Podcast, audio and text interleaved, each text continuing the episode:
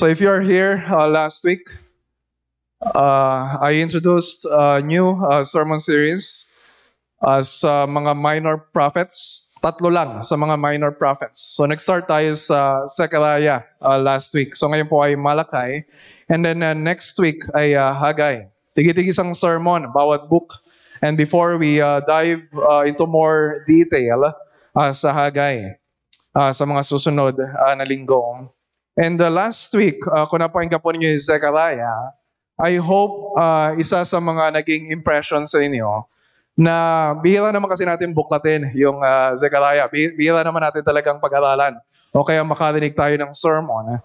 Pero ang isang hope ko na ma-realize ninyo na kaya pala kaya pala nagpipreach uh, si pastor na mga portions ng scripture na hindi ganun ka-familiar ay para ma-realize natin na Katulad yung sinasabi ni Paul uh, sa 2 Timothy chapter 3, uh, verse 16 to 17, na all scripture is breathed out by God and profitable. Uh, na kahit yung Zechariah and every part of scripture ay kapaki-pakinabang sa atin. Uh.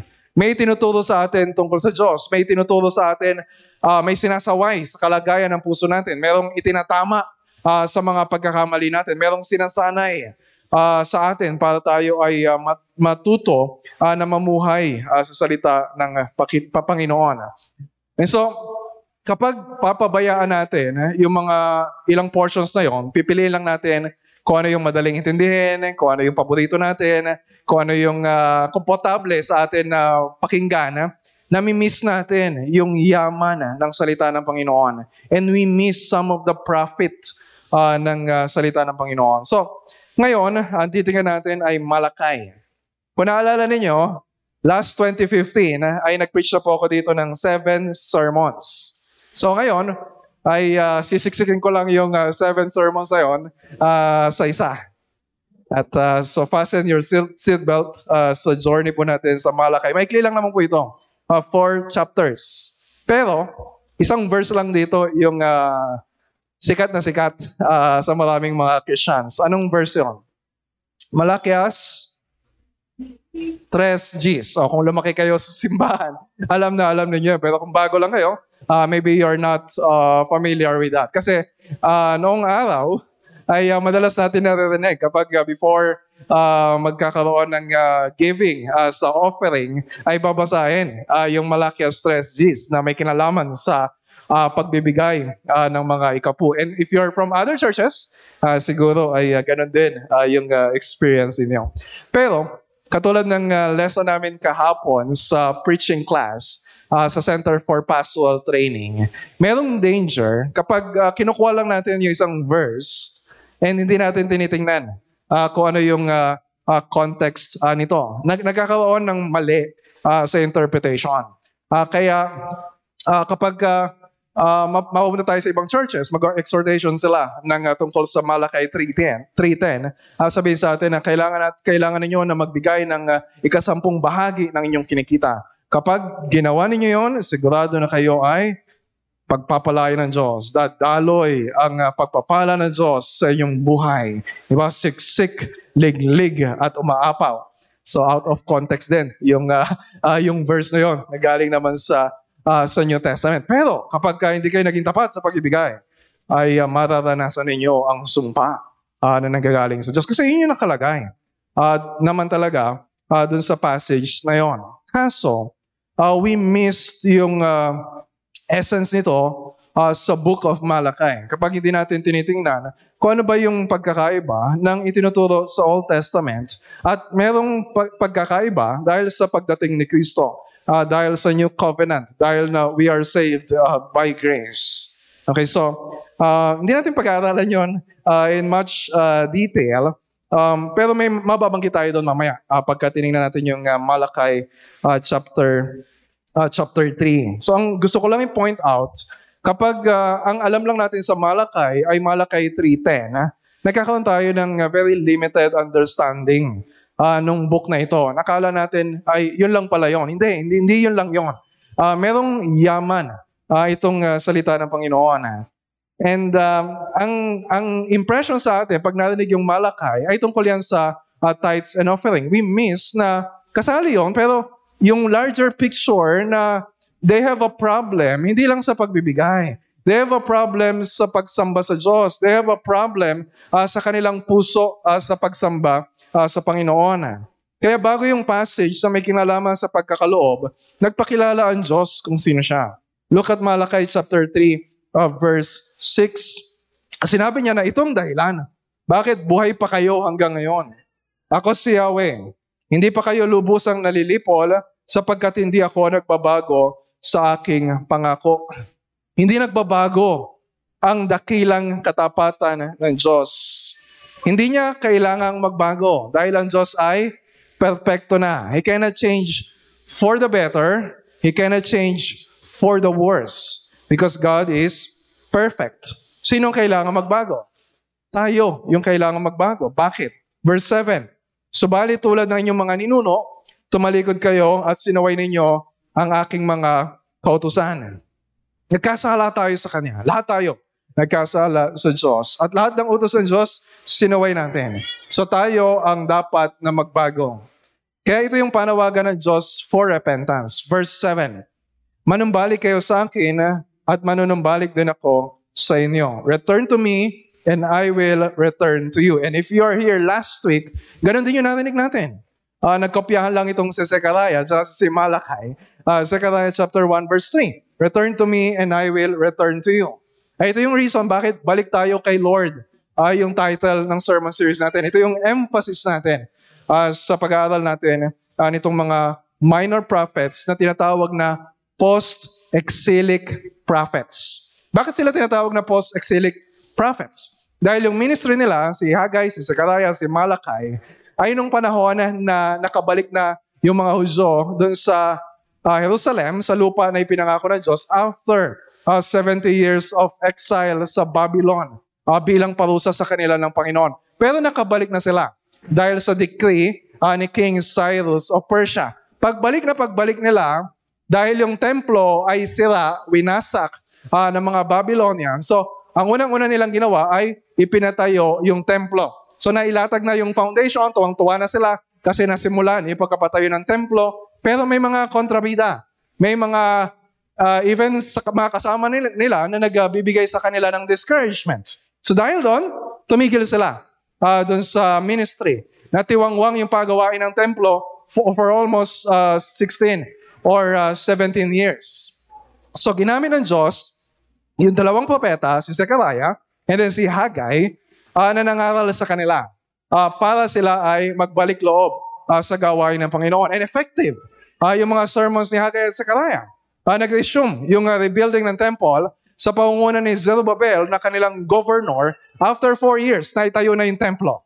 So, masaya na sila. And um, lahat ba, parang okay na ba? uh, dahil natapos na yung uh, building project? Hindi pa. Natapos na yung temple and it's very important dahil yun yung centerpiece uh, ng kanilang uh, religious life. Pero meron pa, rin, meron pa rin problema sa puso nila. Kaya si Ezra na scribe ay tinuturo sa kanila uh, yung salita ng Panginoon. And then, uh, insecure pa rin sila dahil yung walls ng Jerusalem ay sira pa rin.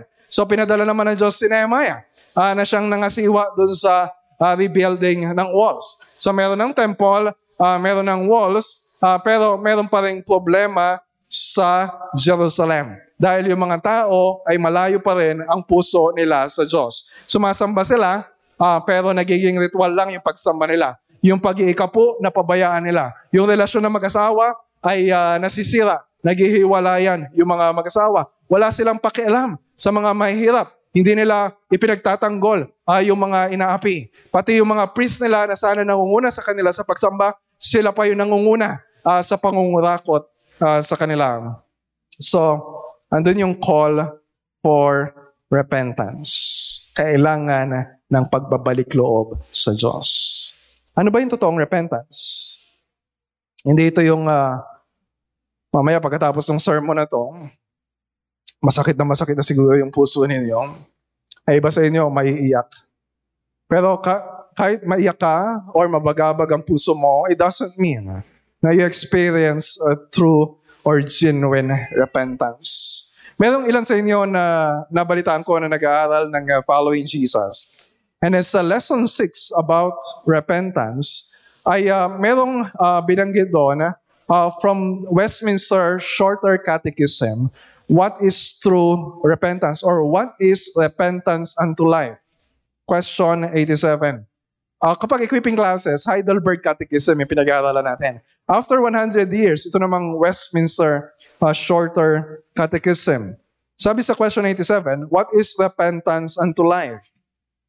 Repentance unto life is a saving grace whereby a sinner, out of a true sense of his sin, eh, mayroong pagkilala sa kasalanan, and apprehension of the mercy of God in Christ, mayroong pagmamakaawa sa Diyos, Thus, with grief and hatred of sin, may pagkamuhi sa kasalanan, turn from it unto God. Merong pagtalikod sa kasalanan at pagbabalik loob sa Diyos with full purpose of an endeavor after new obedience.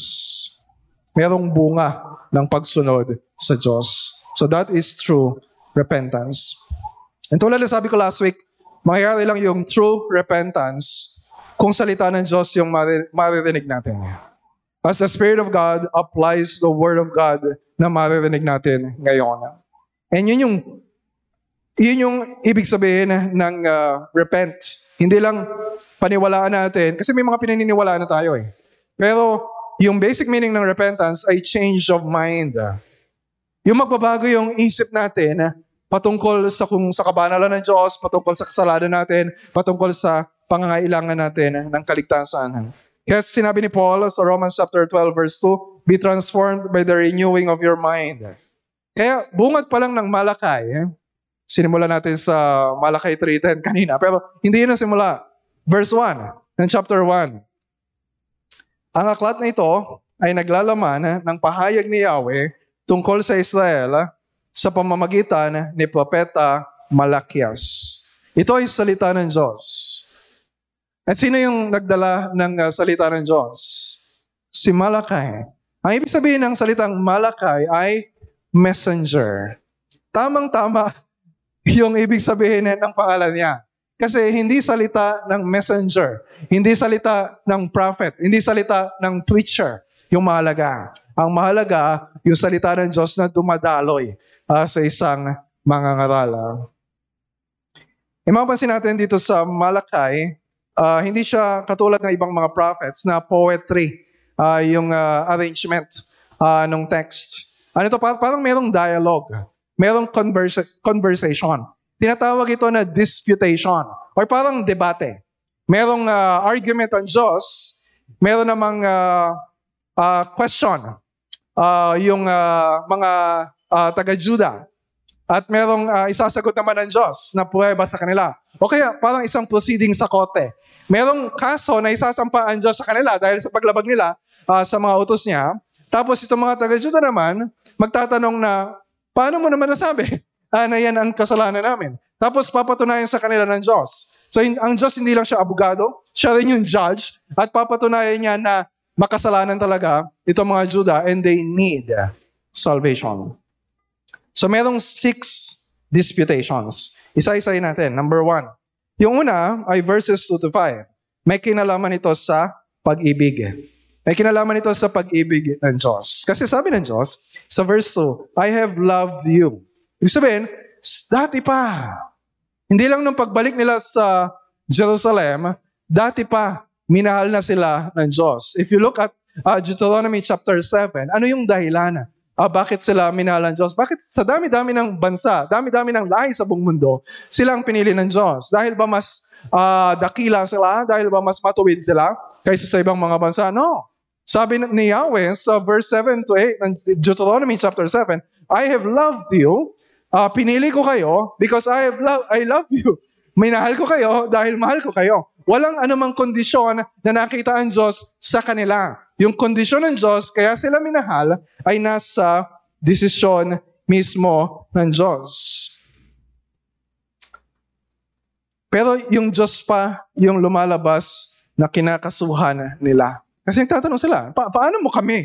Paano mo kami minahal? Kasi madali sa atin kapag uh, everything is going well sa buhay natin. Bine-bless tayo ni Lord, di ba? Wow! Mahal na mahal talaga tayo ng Panginoon. Pero kapag uh, hindi sinasagot ni Lord yung prayers natin, kapag uh, merong may sakit na hindi gumagaling, kapag lalo dumadami pa yung problema sa family natin, huh, parang uh, kaduda-duda yata uh, yung pag-ibig ng Diyos. We measure the love of God uh, sa buhay natin, sa mga circumstances na nangyayari sa atin. And that's the problem. So nagtanong sila, paano mo kami minahal? That's not out of your curiosity. Merong doubt sa pag-ibig nila, sa pag-ibig ng Diyos uh, sa kanila. Kailangan bang depensahan ng Diyos yung sarili niya? Hindi. Di ba? Pero nagbigay siya ng prueba. Ano yung prueba na binanggit niya? Historical proof. Sabi niya, verse 2 to 3. Hindi ba't magkapatid sina Esau and Jacob? Genesis.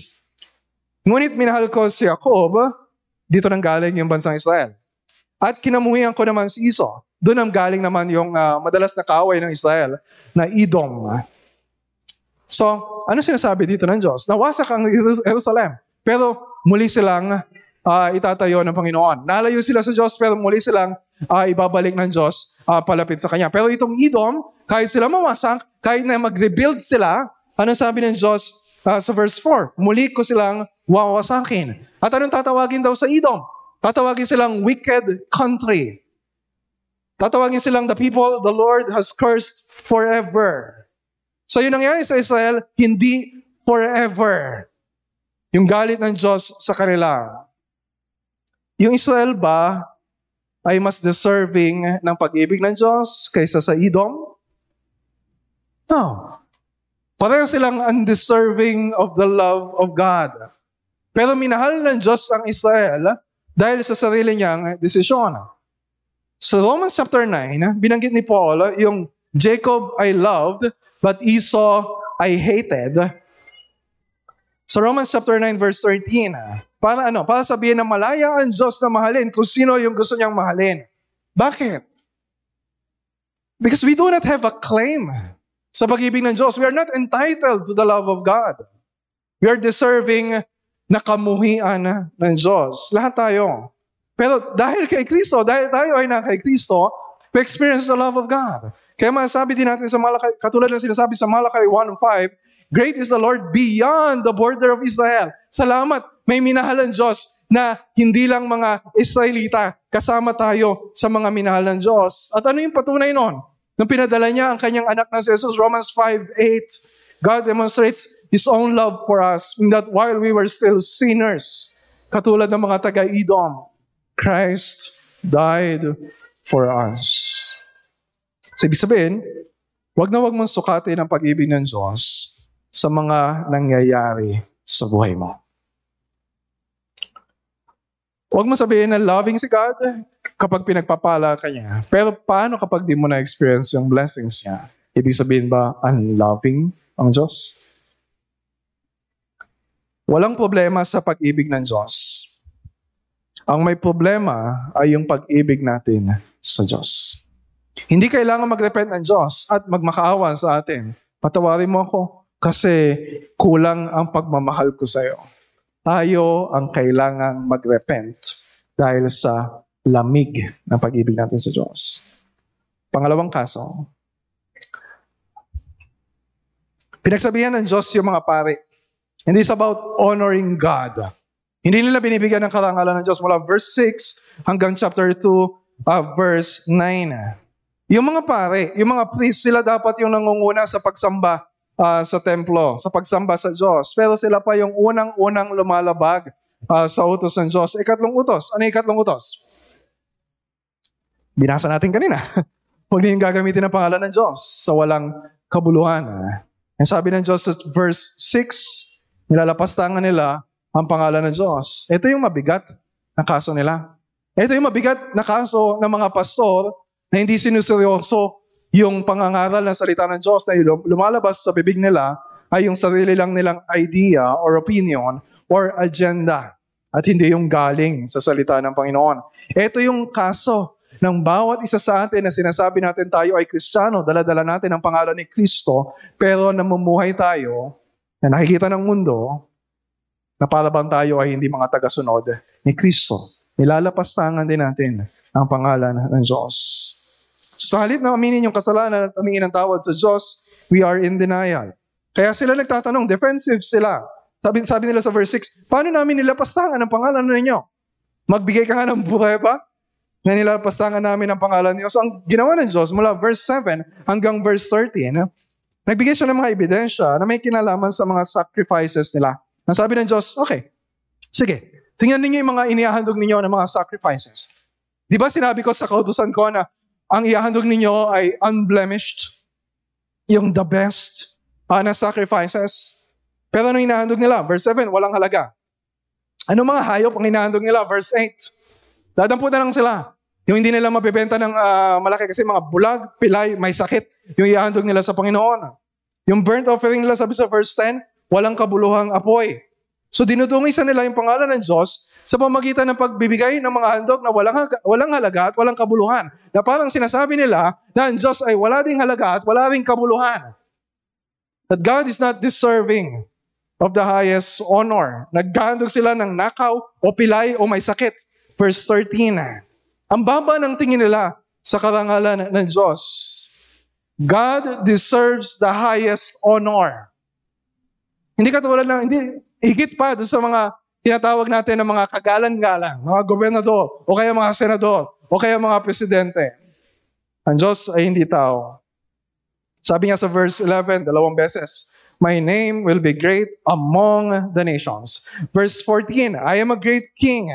My name will be feared among the nations. Hindi lang siya personal God. Hindi, lang siya my God. Hindi lang siya tribal God. Hindi lang siya our God. He is the King of the nations. He is the God of the whole universe. Ganon yung karangalan na narapat para sa Kanya. So anong hatol sa mga lumalapastangan sa pangalan ng Diyos? Verse 14, sumpain. Ano ang hatol sa mga lumis ng landas na sinasabi sa chapter 2 verse 8? Nagtulak sa marami para magkasala. Yung mga pare, ganun ginagawa nila. At sumira sa sinumpaang tungkulin na maglingkod sa Diyos. Chapter 2, verse 2, susumpain ko kayo. And you ask yourself honestly, are we also guilty ng kaparehong kaso na isinampa ng Diyos sa mga pare ng Juda? With all honesty, sasabihin natin, guilty as charged, Your Honor. Kasi hindi natin naaminin na walang repentance. Walang mangyayaring repentance kung hindi natin naaminin na, na tayo ay nagkasala at lumapas, lumapastangan sa pangalan ng Diyos. Ikatlong kaso, chapter 2, uh, verses uh, 10 to 16. Yung ikatlong kaso ay may kinalaman sa pagiging faithless o taksila. Meron lang isang Diyos. Chapter 2, verse 10. At walang tayong ibang dapat sambahin na Diyos maliban sa Kanya. Unang utos. Huwag kayong sasamba sa ibang Diyos maliban sa akin. Ang idolatry ay pagtataksil sa Diyos. Kaya tinatawag ito sa scripture na spiritual adultery. It's violating the covenant we have with God. Pero dito yung kaso nila, hindi lang vertical na unfaithfulness. Ito ay horizontal faithlessness. Verse 10.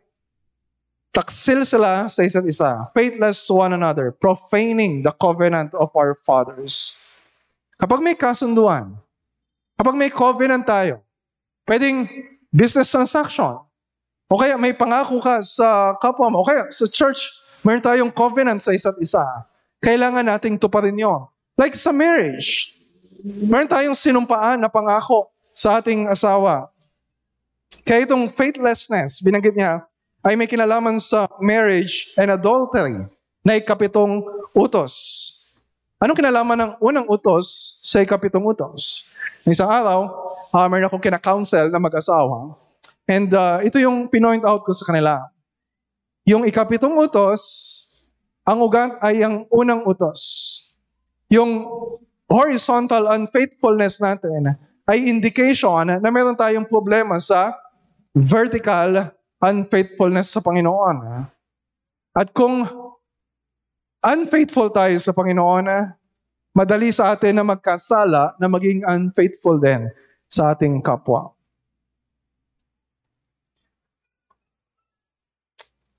Hindi sila makapagsalita doon sa kaso ng Diyos sa kanila. Wala silang question. Wala silang follow-up question. Obvious yung kasalanan nila. Nagbigay ang Diyos ng dalawang pruweba. Verse 11. Tingnan niyo verse 11.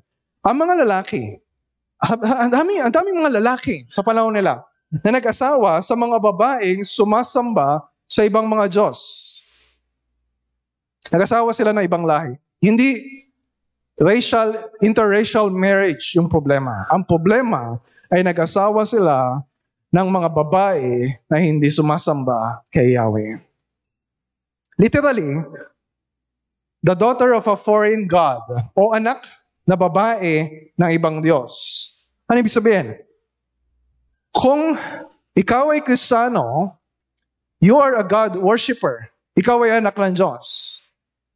Pero if you're not a Christian, or kung mag-asawa ka ng hindi Kristiyano, yung tao na yon ay sumasamba sa Diyos-Diyosan. Siya ay anak ng Diyos-Diyosan. Kaya ayaw na ayaw ng Diyos ng isang believer ay mag-aasawa ng unbeliever. Kaya maintindihan ninyo, kapag meron sa inyo na mag, nag-asawa o mag-aasawa ng non-Christian, lalapitan kayo. Sasawayin kayo doon sa kasalanan ninyo. At kung nag-asawa ka na ng hindi Kristiyano, ibig sabihin, hiwalayan mo yung asawa mo kasi meron ka ng kasunduan sa kanya. Pero you need to repent dun sa kasalanan mo sa Diyos. At kung meron sa inyo na ngayon pa lang, merong boyfriend or girlfriend na non-Christian, ang sabi ng Diyos, hiwalayan mo kung mas mahalaga sa iyo na ikaw ay mapalapit sa Diyos. Mas mainam na na wala kang boyfriend, wala kang girlfriend, kaysa malayo ang puso mo sa Diyos. Yung pangalawa, hindi nagiging katanggap-tanggap sa Diyos yung pagsamba sa Kanya kung hindi ka nagiging tapat sa iyong asawa. Ang pagtataksil sa asawa ay pagtataksil sa Diyos. Yung pagsamba natin every Sunday ay dapat nakikita rin sa relasyon natin sa ating asawa all throughout the week. Pwedeng magkasama kayo ngayon na mag-asawa and we praise the Lord for that. Pwedeng hindi kayo naghihiwalay, pero posible rin na ang puso ninyo ay malayo sa isa't isa. Verses 14 to 16. Saksi ang Panginoon na nagtaksil kayo sa asawa na inyong pinakasalanan noong inyong kabataan Sinira ninyo ang inyong kasunduan na magiging tapat kayo sa isa't isa. Hindi ba't pinag-isa kayo ng Diyos sa katawan at sa Espiritu para maging Kanya? Ah, ba't, ba't niya kayo pinag-isa? Sapagkat gusto niyang magkaroon kayo ng mga anak na maka-Diyos. Kaya siguraduhin ninyong hindi kayo magtataksil sa babaeng pinakasalan ninyo noong inyong kabataan. Sapagkat sinabi ng Diyos, ng Panginoon, ang Diyos ng Israel, ayaw kong maghiwalay ang mag-asawa kung hihiwalayan ng lalaki ang kanyang asawa, ito'y pagmamalupit sa asawang babae. Kaya siguraduhin ninyong hindi kayo magtataksil sa inyong asawa. So aminin natin, naging unfaithful tayo sa Diyos. Aminin natin, naging unfaithful tayo sa asawa natin. Hindi lang, sabi ko doon sa kinounsel ko din na mag-asawa, a uh, few days ago, yung unfaithfulness, hindi lang ito yung magkakaroon ka ng ibang lalaki, o ibang babae. Kasali yon. Pero yung everyday unfaithfulness sa mga ordinary na mga responsibilities na dapat nagampanan natin sa ating asawa, aminin natin, bawat isa sa atin, katulad ng kinanta natin, we sin each day. Nagkakasala tayo bawat araw. Hindi tayo tumupad sa mga sinumpaan nating pangako, sa mga business transactions, sa mga kausap ninyo, or sa church covenant nung tayo ay naging membro ng church. Nakailang kaso na tayo? Tatlo. Okay pa ba kayo? Nakangalahati pa lang ako. Pangapat. Chapter 2 verses 17 hanggang chapter 3 verse 5. Ito yung ikaapat na kaso sa kanila. Sabi ng Diyos, sawang-sawa na ang Diyos sa kanilang mga salita. Tanong naman nila, ano naman ang kinakasawa ng Diyos sa mga sinasabi namin? Ang sabi ng Diyos, kasi ito yung sinasabi ninyo. Sinasabi ninyo na mabuti sa paningin ng Diyos ang lahat ng gumagawa ng masama at natutuwa siya sa kanila. Pakutyan, pakutyan ninyong sinasabi, nasaan na ang Diyos ng katarungan? Where is the God of justice? So, yung pang-apat na kaso, par- parang lumalabas na ang Diyos ang kinakasuhan nila, na binabaliktad. Ang, ang totoo, sila yung may kaso. Bakit? Kasi hindi na may ibig sabihin, kapag uh, uh, halimbawa, ang namumuno ay masasama sa isang bansa, hindi ibig sabihin na boto ang Diyos sa mga masasama. Kapag ka walang naigagawad na katarungan sa mga inaapi, hindi ibig sabihin na pinapabayaan ng Diyos ang katarungan. Hindi ibig sabihin na pinalalampas niya yung kasalanan ng mga tao. Tayo pa nga yung guilty ng injustice. Di ba? Just try to evaluate yung mga movies or mga shows na pinapanood natin na filled with violence and sexual sins. And we are entertained uh, sa mga bagay na yon. Tayo pa nga nangangampanya sa mga kandidatong marumi ang record at may mga kasong dapat panagutan. Sino yung guilty of injustice? Ang Diyos ba? Hindi ba tayo? At kapag humihingi tayo ng hustisya sa Diyos, di ba mag-iingat tayo? Di ba, Lord, bigyan mo ako ng hustisya. Mag-ingat tayo kapag ganun yung panalangin natin. Bakit? Sino ba yung mga makasalanan na dapat parusahan? Listen to chapter 3 verse 5. Darating ako upang hatulan kayo. You want justice? Ito ang ustisya ng Diyos para sa iyo. Sasaksi ako laban sa mga mangkukulam, sa mga nangangalunya, sa mga sinungaling na saksi, sa mga nandaraya sa sahod ng kanilang mga manggagawa, sa mga nanggigipit sa mga byuda at mga ulila, at sa mga hindi makatarungan sa mga dayuhan. Gagawin ko ito sa inyo na mga walang takot sa akin. Where is the God of justice? Hindi natin pwede sabihin na unjust yung Panginoon kapag uh, namamayani yung mga injustices sa bansa natin. He's not passive. Tayo yung walang ginagawa. Tayo pa yung nagiging dahilan. Kaya naghahari yung kawalan ng katarungan sa bansa natin.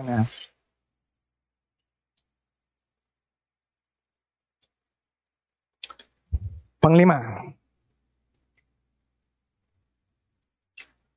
Marami bang magnanakaw na namumuno sa gobyerno natin? Marami bang magnanakaw na hanggang ngayon ay kumakandidato? Marami bang magnanakaw na hanggang ngayon ay iboboto ng mga tao at sila pa yung manunungkulan sa atin? Yes. Pero ang pinagsasabihan ng Diyos sa ikalimang kaso ay hindi yung magnanakaw ng mga opisyal ng gobyerno. Tingnan ninyo. Chapter 3, verse 8. Sabi ng Diyos, ninanakawan ninyo ako. Parang imposible naman na nakawan ng Diyos kasi nakikita naman ng Diyos lahat na nangyayari. Di ba? Parang meron siyang CCTV sa lahat ng uh, uh, dako ng mundo. At walang makakalagpas sa paningin ng Diyos. So nagtanong sila, paano namin kayo ninanakawan? Ang sagot ng Diyos, dahil hindi nila binibigay yung mga tithes and contributions nila.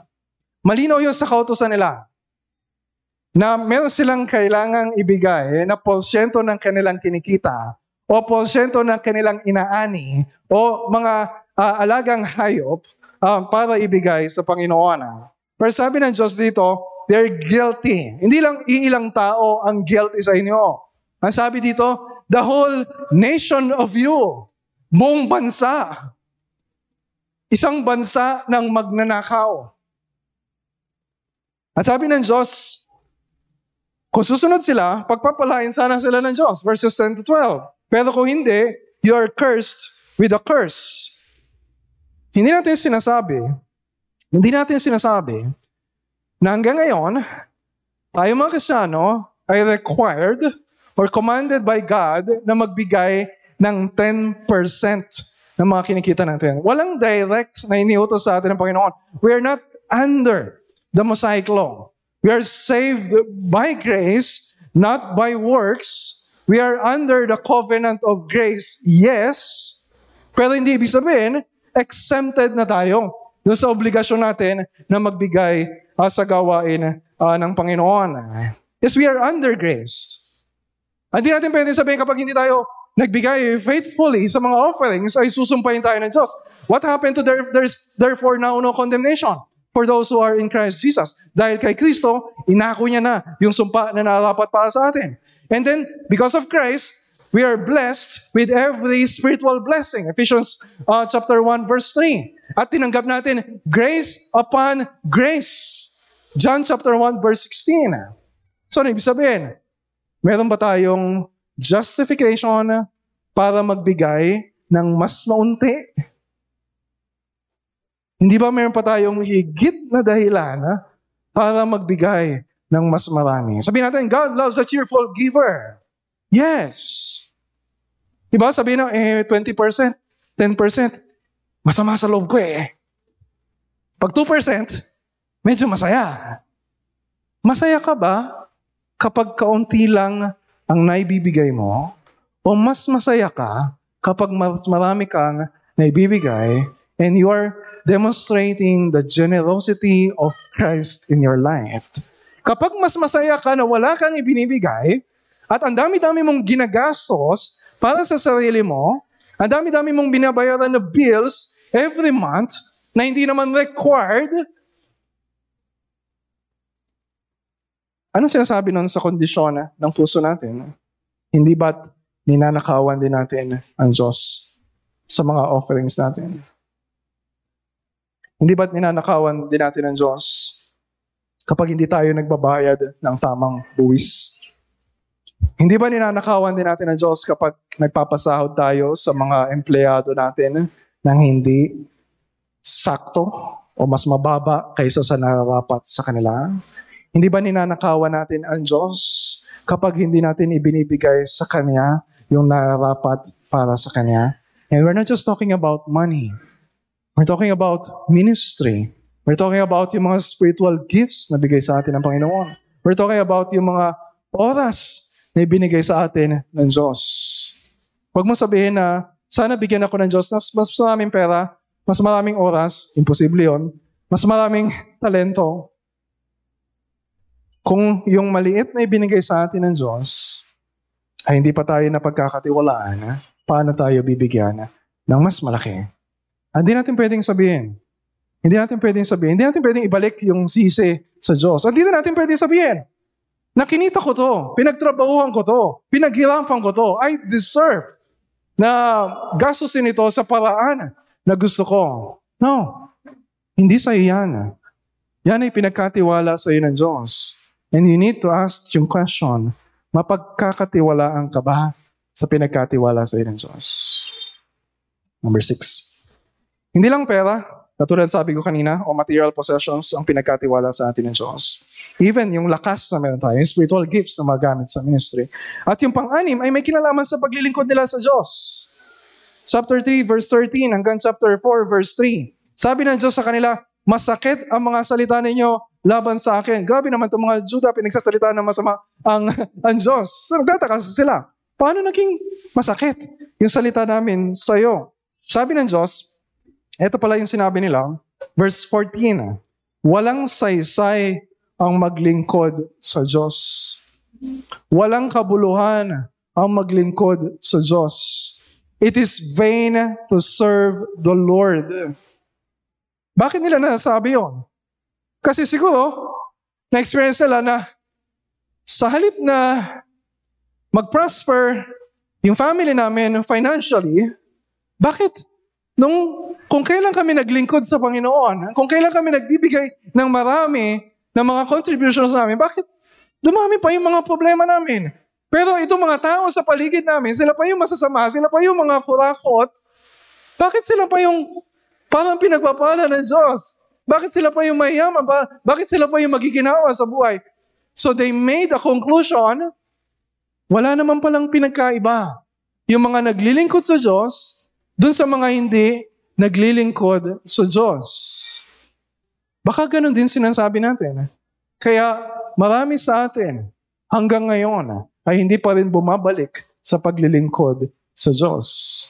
Pero sabi ng Panginoon, hindi pwede na walang pagkakaiba yung naglilingkod sa Diyos sa hindi naglilingkod sa Diyos. Sabi niya sa chapter 3, verse 18, At muling makikita ng mga tao ang pagkakaiba ng mabuti at ng masama. At ang pagkakaiba ng naglilingkod sa akin at ng hindi. Remember 1 Corinthians chapter 15 verse 58? Magpakasipag kayo sa gawain ng Panginoon dahil hindi mawawalan ng kabuluhan ang lahat ng ginagawa natin bilang paglilingkod sa Diyos.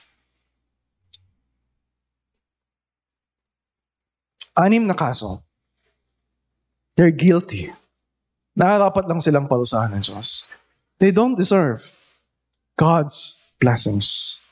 They don't deserve God's love. They don't deserve God's favor. And we're equally guilty sa mga kasalanan nila. Wag na wag mong pakikinggan yung sermon na ito and make a conclusion. At least, I'm better than them. We're all guilty. Na pinagdududahan natin yung katapatan ng Diyos, pinagdududahan natin yung pag-ibig ng Diyos, yung biyaya ng Diyos, yung katarungan ng Diyos. Pero walang problema sa Diyos. Ang problema nasa atin. Dakila at perpekto ang katapatan, pag-ibig at katarungan ng Diyos.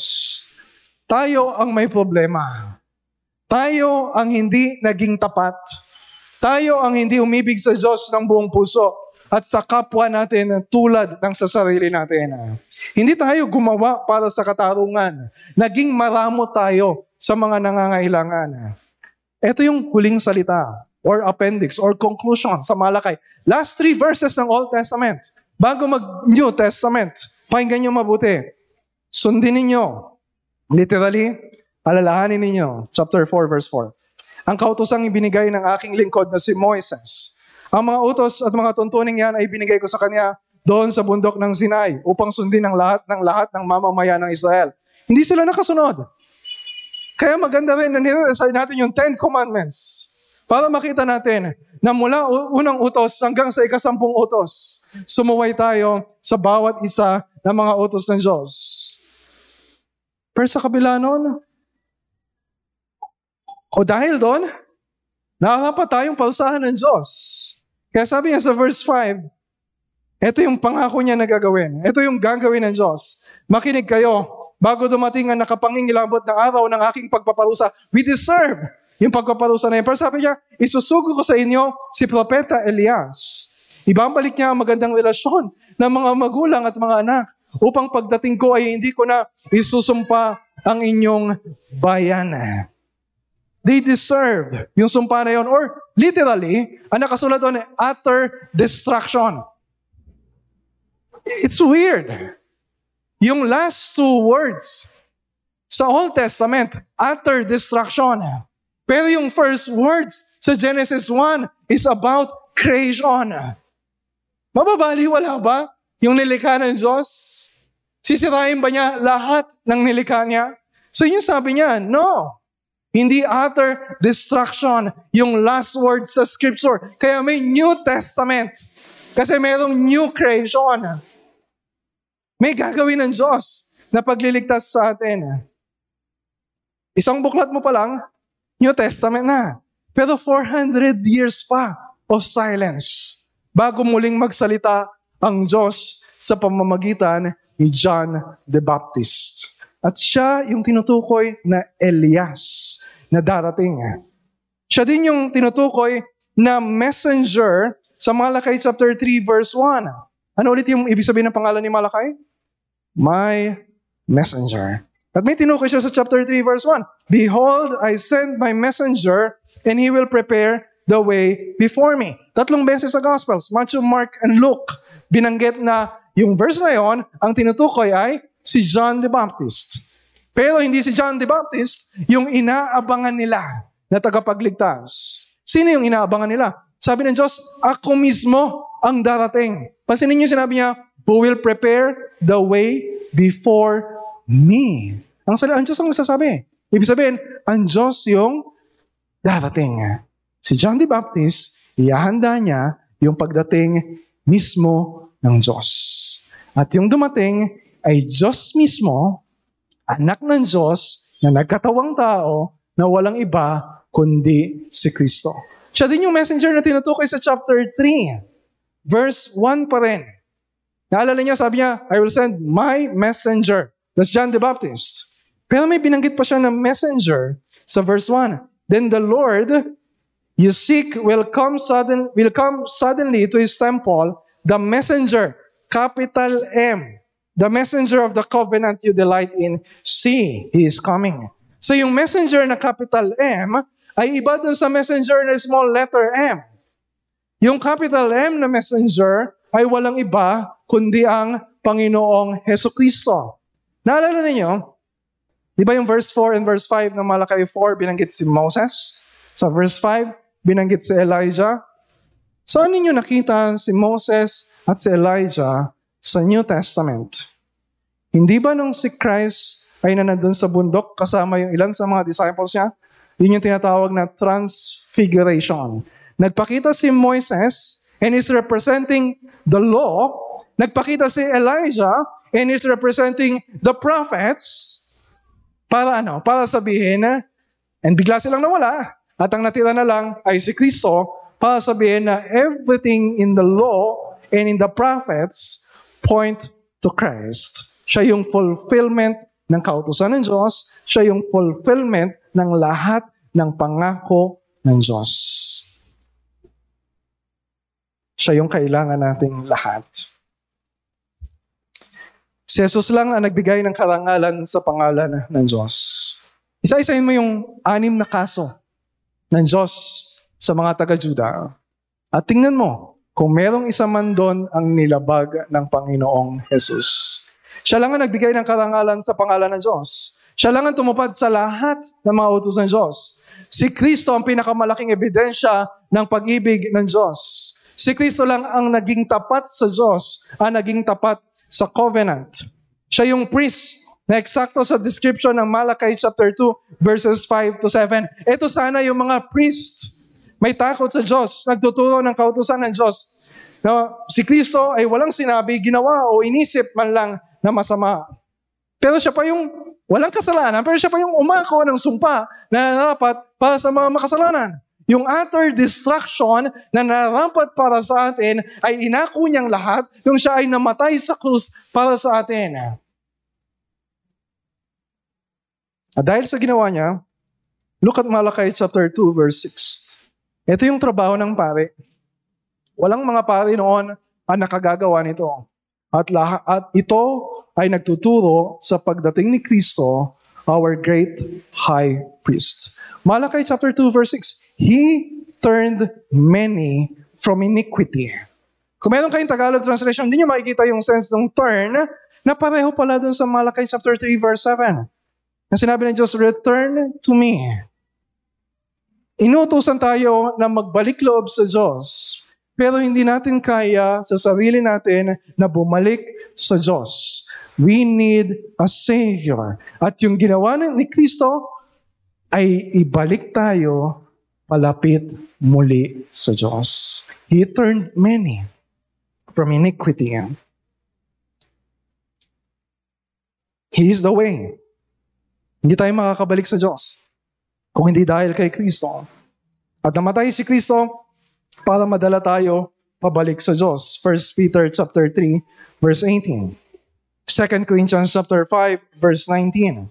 Pinapanumbalik ng Diyos ang mga tao sa Kanya sa pamamagitan ni Kristo. Anong ibig sabihin? Kung hanggang ngayon, ikaw ay malayo sa Diyos. Nasa loob ka ng simbahan, Naririnig mo ang salita ng Diyos, pero ang puso mo hanggang ngayon ay malayo sa Diyos. Hindi ka makakabalik sa Diyos sa sarili mong pagsisikap. Hindi ka makakabalik sa Diyos sa sarili mong resolution, pangako, Panginoon, magpapaka-bite na po ako. Magpapakatino na po ako. You need a Savior. And you need Jesus. Walang repentance, walang totoong repentance kung walang pananampalataya kay Kristo. Makakabalik loob lang tayo sa Diyos through the Lord Jesus Christ. So ask yourself this question. Nagtitiwala ka ba kay Kristo? Na iligtas ka? Na baguhin ka? Yan ba yung dahilan bakit ka narito ngayon? And for those of us who are already in Christ, Naranasan na natin na baguhin tayo ng Diyos. Nagbalik loob na tayo sa Panginoon. Pero may mga times na we still feel na malayo tayo sa Diyos. Kaya yung repentance is not just a one-time act sa buhay Kristyano. Huwag na sabihin na, nagsisina ako noon, tinanggap ko na si Kristo, okay na yun. Repentance is a daily turning away from sin. Araw-araw tayong nagkakasala. Araw-araw tayong lumalabag sa mga utos ng Diyos. Araw-araw na nilalapastangan natin ang pangalan ng Diyos. Araw-araw nagsisinungaling tayo, nagnanakaw tayo. Hindi tayo gumagalang sa magulang natin. Hindi tayo nagmamahal sa kapwa natin. Hindi tayo nagiging tapat sa mga asawa natin. Pero dahil kay Kristo, if we are in Christ, yung mga lumapastangan sa Diyos, sasambang muli sa Diyos. Yung mga nagtaksil sa Diyos, mararanasan yung intimate, faithful communion with God. Yung mga naging unfaithful sa kanilang asawa, mararanasan yung intimate communion, intimate union sa ating mga asawa. Yung mga dating nagnakaw, naging maramot, naging makasarili, walang pakialam sa mga mga hirap na kailangan magiging generous, magiging sacrificial sa paglilingkod. Yung mga dati na malayo sa Diyos, yung mga dati na walang pakialam sa paglilingkod sa ministry, magbabalik yung init ng paglilingkod sa Panginoon. Lahat ito ay posible dahil tayo ay na kay Kristo. Yung tunay na pagsisisi, hindi man perpekto yung pagbabago na mararanasan natin ngayon, pero merong tunay na pagbabago. And that's true repentance. Pero kung ikaw ay malayo sa Diyos, yung pagbabago na yon ay imposible. Let's pray.